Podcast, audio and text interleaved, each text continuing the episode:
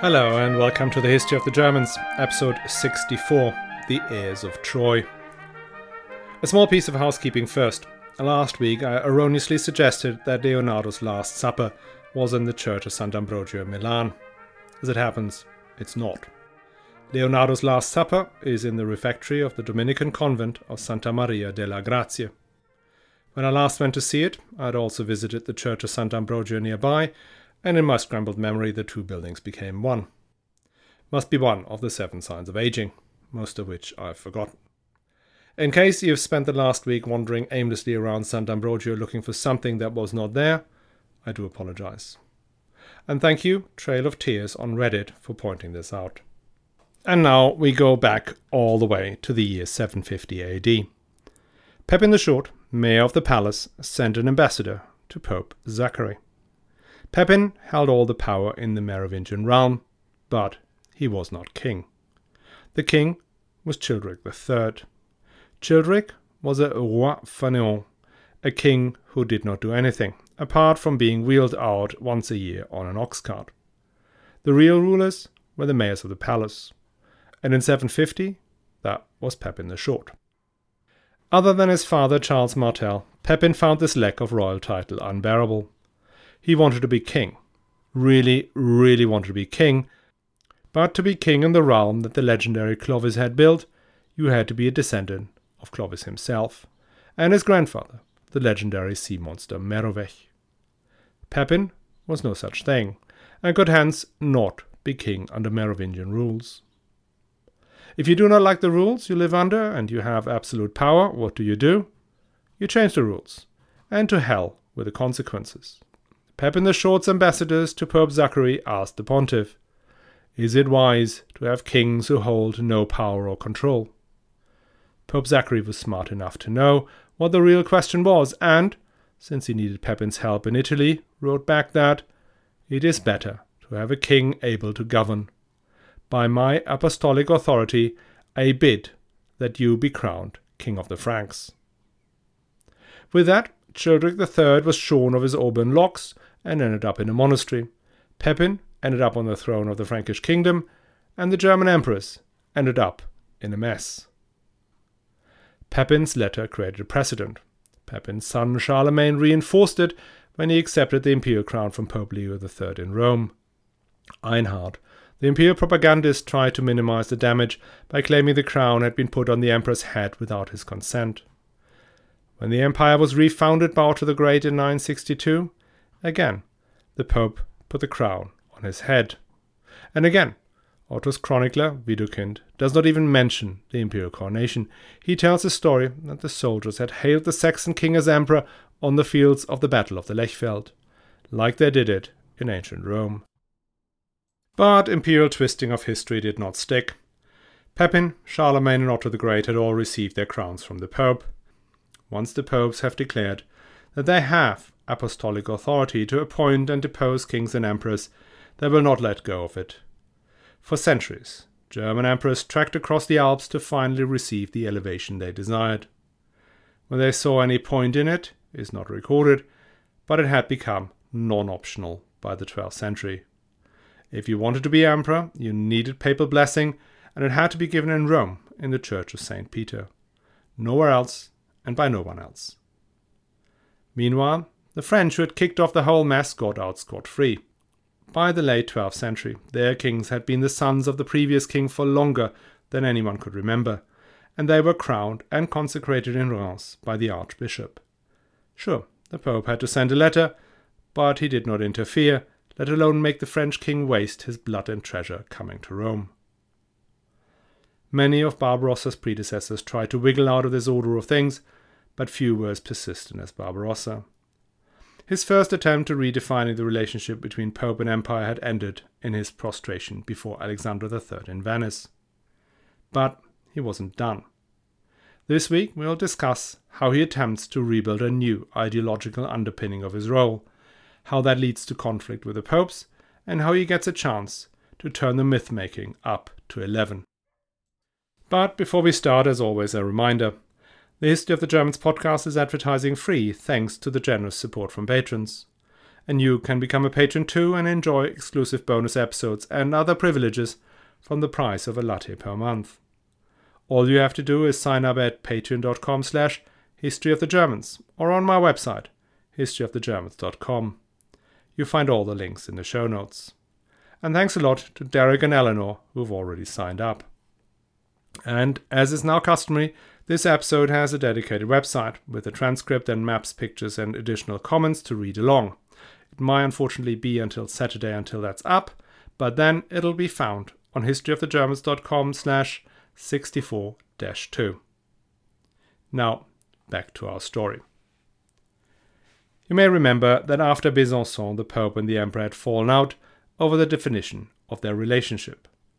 Reinhold von Dassel had developed the idea of the Holy Roman Empire, an empire that was sacrum, i.e., in and of itself holy.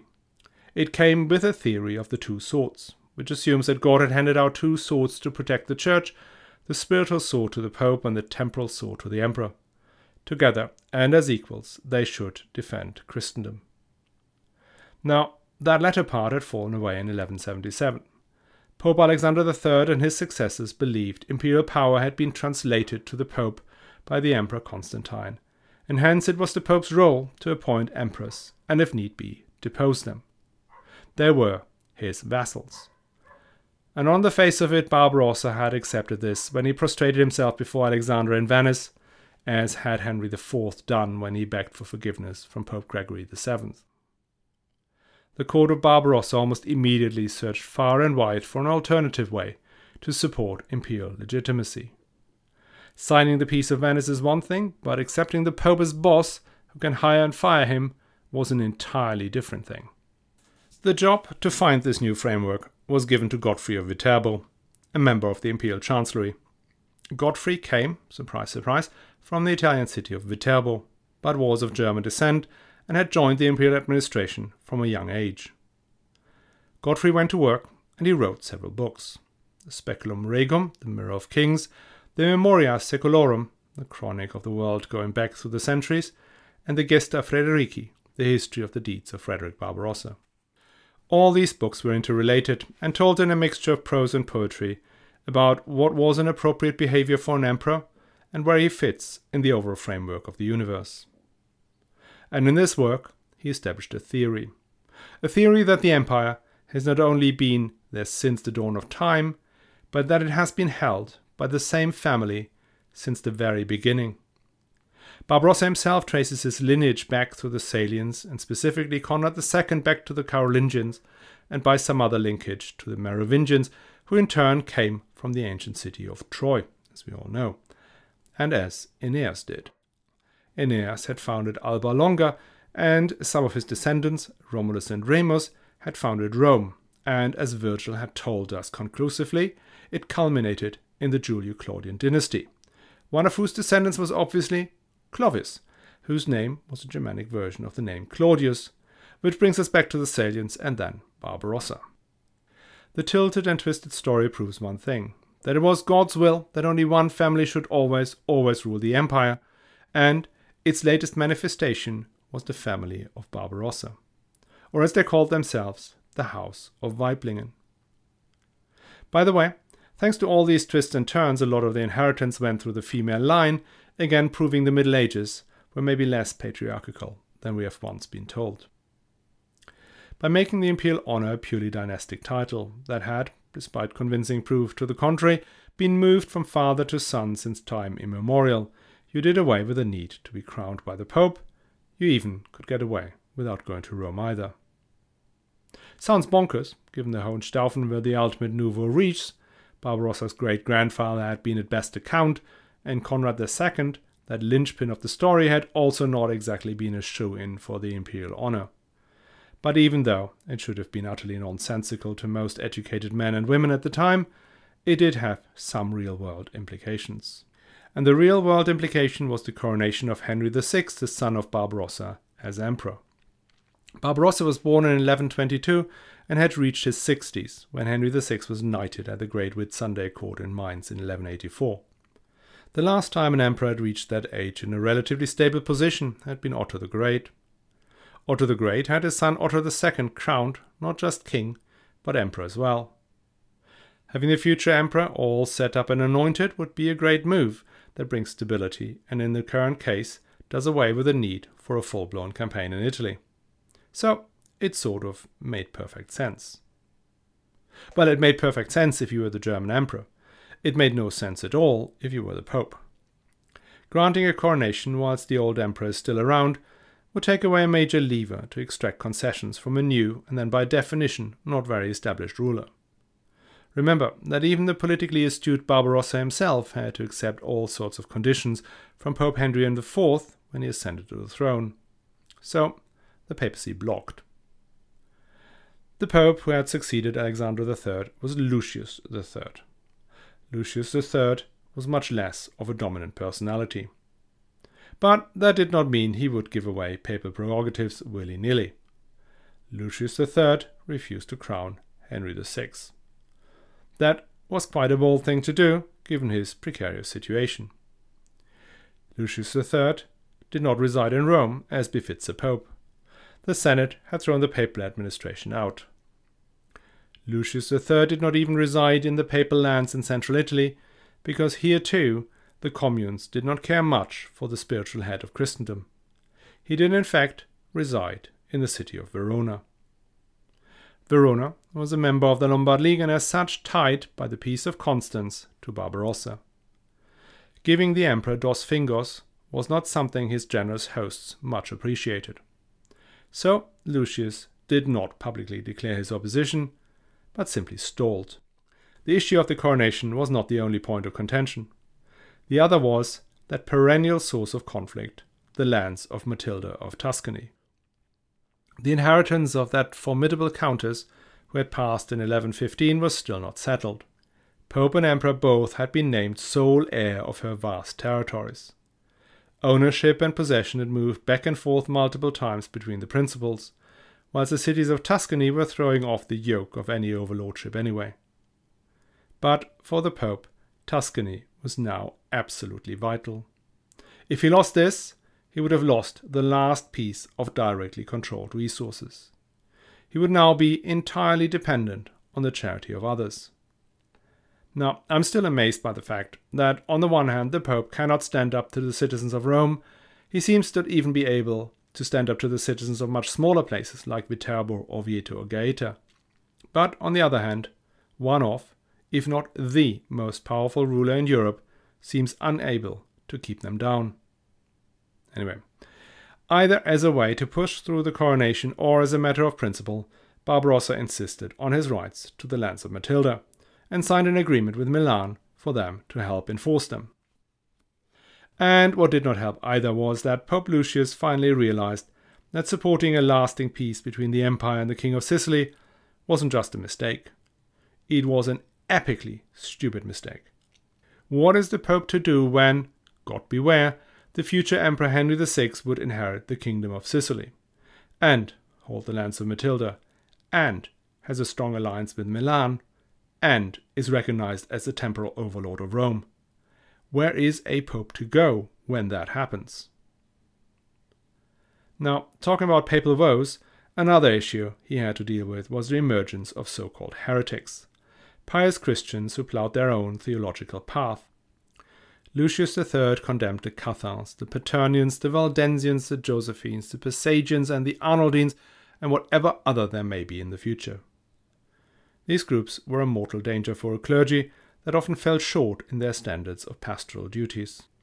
The rise in lay piety that had first emerged during the Reformed papacy in the 11th century and had fueled the investiture conflict never went away.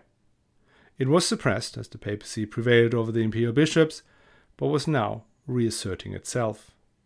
The lay people's demands for a church that walks in the footsteps of the apostles, that was poor and kind, and whose sacraments were pleasing to God, had still not been fulfilled, and was now emerging through these new movements. Several of these trends came together in the two disputes between the Pope and the Emperor. The first was over the appointment of a suitable new Archbishop of Trier. As was so often the case, the canons had separately elected two different candidates. Under the Concordat of Worms, it was the emperor's prerogative to resolve such conflicts. And furthermore, no bishop could be formally invested before he had sworn allegiance to the emperor. Pope Lucius had disregarded both of these provisions and invested one of the candidates without any regard to imperial rights. The second issue was Lucius' support for the Archbishop Philip of Cologne, whose opposition to Barbarossa was coming out in the open. Why the two former friends fell out is not entirely clear, but it may well have something to do with the fall of Henry the Lion and Philip getting his greedy paws on all of Westphalia, whilst Barbarossa got the square root of naught. With all the stress and irritation, Lucius did not last that long. He was also very, very old, 88 years to be precise, when he breathed his last. His successor was Urban III, a member of the aristocracy of Milan. He inherited all these conflicts and, for added frisson, had some axe to grind with the emperor on his own account. His relatives had been prominent defenders of Milan in the sieges of 1158 and 1162, and one of them had his nose cut off by the imperial marshal. Urban III never forgot. He excommunicated the marshal as soon as he had become pope. He pushed Philip of Cologne on in his rebellion, and he kept blocking Henry VI's coronation. He had been Archbishop of Milan before and was hence the correct Archbishop to crown the King of Italy, that old Lombard kingdom. Contrary to standard procedure, Urban III had refused to step down as Archbishop of Milan, which meant that on the great wedding of Henry VI and Constance of Sicily, a coronation as King of Italy could not really happen. Well, it could only happen if Urban had come over from Verona, but he did not. Barbarossa had none of that obstinacy and called upon the Patriarch of Aquileia, whose title at least sounded sufficiently senior, to take over the ceremony. And then he declared Henry VI to be a Caesar, a title not used in Western Europe at the time, but a clear indication that Barbarossa was weaseling his way out of the need for an imperial coronation. At some point, Urban III almost exploded. He tried to book the Cathedral of Verona to excommunicate Barbarossa, Henry VI, and anyone and anything in his way. The worried citizens of Verona were deeply unexcited by the idea of an imperial army supported by Milan to come before their walls and seek revenge. So, they blocked the entrance to the cathedral and told the Holy Father to find some other sepulchre to perform his evil deed. Urban III set off for a suitable cathedral anywhere in Italy.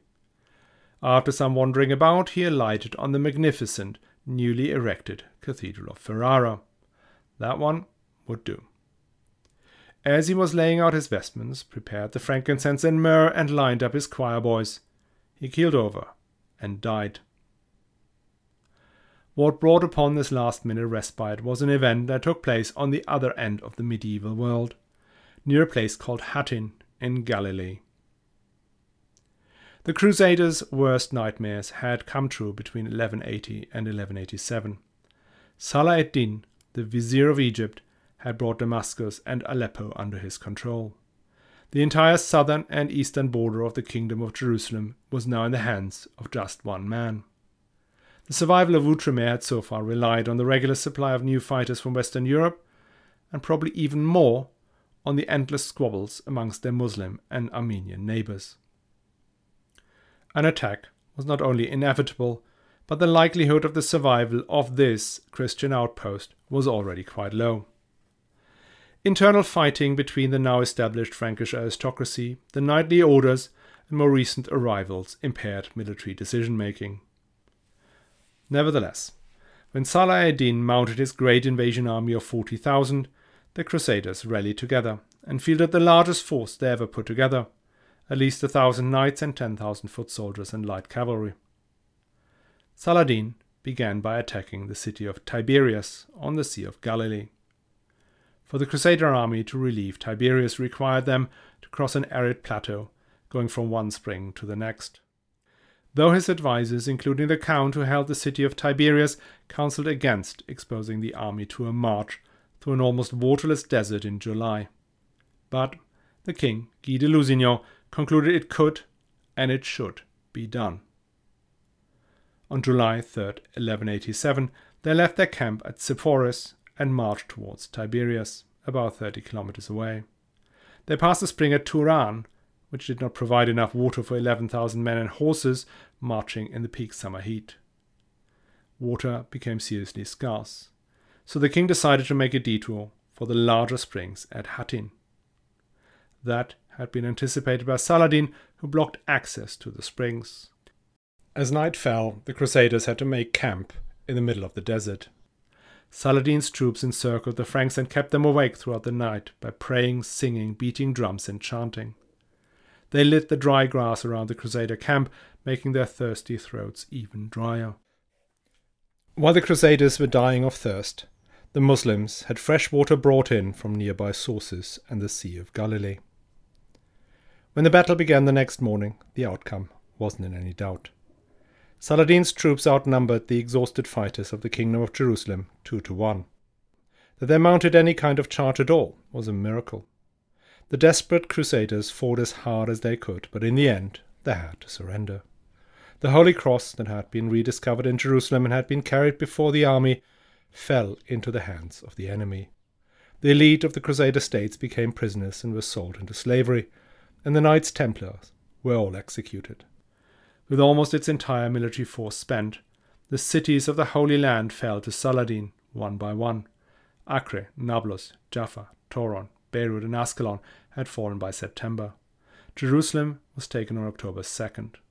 The chronicler Ibn al-Athir reports that when the victors took down the cross from the dome of the rock, the Muslim inhabitants of the city broke into a triumphant Allahu Akbar, but the Franks groaned in agony. Only the city of Tyre held out, thanks to the reinforcements that had just arrived under the command of Conrad of Montferrat. Urban III allegedly died from shock when the message of the fall of Jerusalem reached him. His successor, Gregory VIII, completely reoriented church policy in light of the calamity. He blamed the loss of the Holy Cross and the execution of the Knights Templar on the division and the sinfulness of the Christians, not just in the Holy Land, but all over the Catholic world. And he promised anyone who would undertake the journey to Jerusalem with a true heart and after repenting his sins, that those sins would be forgiven, and that he would gain eternal life. All resources need to be mobilized, and old quarrels were to be forgotten, at least until Jerusalem is back in Christian hands. Gregory VIII quickly ended the dispute over the succession to the Archbishopric of Trier. Philip of Cologne was ordered to reconcile with Barbarossa, and the Pope even called Henry VI the elected Emperor of the Romans. The first European monarch to take the cross was Richard the Lionheart, who will succeed his father at the end of 1189. Philip Augustus, King of France, was next, thereby interrupting the incessant fighting between France and England that has become known as the First One Hundred Years' War. Barbarossa and his youngest son Frederick, Duke of Swabia, took the cross the so called Diet of Christ in Mainz in 1188. As we have seen with the First and Second Crusade, the call to go to Jerusalem caused huge risks to the Jewish communities in the cities of the Rhineland. Barbarossa, who had been on the Second Crusade, knew about this and ordered all the priests and monks to refrain from preaching against the Jews. When thousands of visitors came to Mainz to formally take the cross, an altercation arose where a Jewish boy was beaten as a less convincing way to introduce him to the merciful Christian God. The circumstances could easily have turned nasty indeed, as it had done so before. But Barbarossa diffused the situation by riding through the streets of Mainz together with Joseph Hakohen, a leader of the Jewish community, thereby making clear the Jews were under his personal protection. He imposed severe punishments on anyone who raised a hand against a member of the Jewish community. As much as I would love to attribute this behavior to an enlightened streak in Barbarossa's consciousness, it is unfortunately mostly driven by commercial motivations. The Jews were subject to special imperial taxes and in return had a right to special imperial protection. In the run up to the ruinously expensive Third Crusade, the emperor needed to protect one of his key sources of funds and financing. For Barbarossa, the crusade was the great opportunity to not just rebuild his reign, but to bring about its apotheosis. A crowned and anointed emperor going to Jerusalem had a spiritual importance that far exceeded the notion of a French or English king doing the same. And that has to do with chapter 20 of the book of Revelations, otherwise known as the Apocalypse. Chapter 20, verses 1 to 3, reads as follows And I saw an angel coming down out of heaven, having the keys to the abyss, and holding in his hand a great chain. He seized the dragon, that ancient serpent who is the devil or Satan, and bound him for a thousand years. He threw him into the abyss and locked and sealed it over him to keep him from deceiving the nations any more until the thousand years were ended. After that, he must be set free for a short time. This is the text that stood godparent over a near endless number of delusions since the first century AD. On this podcast, we did hear about the fear around the year 1000 that the coming of Antichrist was imminent. We are now in the year 1188, and there was no mathematical way to suggest the thousand years mentioned in the book of Revelations relate to the period between Christ's appearance on earth and the coming of the Antichrist. Moreover, these thousand years were meant to be a time when Satan was bound and imprisoned in the abyss, a time when the people were to live happily and in peace. And that clearly was not the time they were living in. Hence, the thousand years of bliss are still to come. But how can they be brought about? One way was prayer and good works. If only all of Christendom was cleansing itself of sins, live holy lives and stop fighting each other over worldly gains, that would bring about the thousand years of bliss. That notion then linked up with an older concept, the so called imperial prophecy. According to this prophecy, a great emperor will appear just before the millennium was to begin.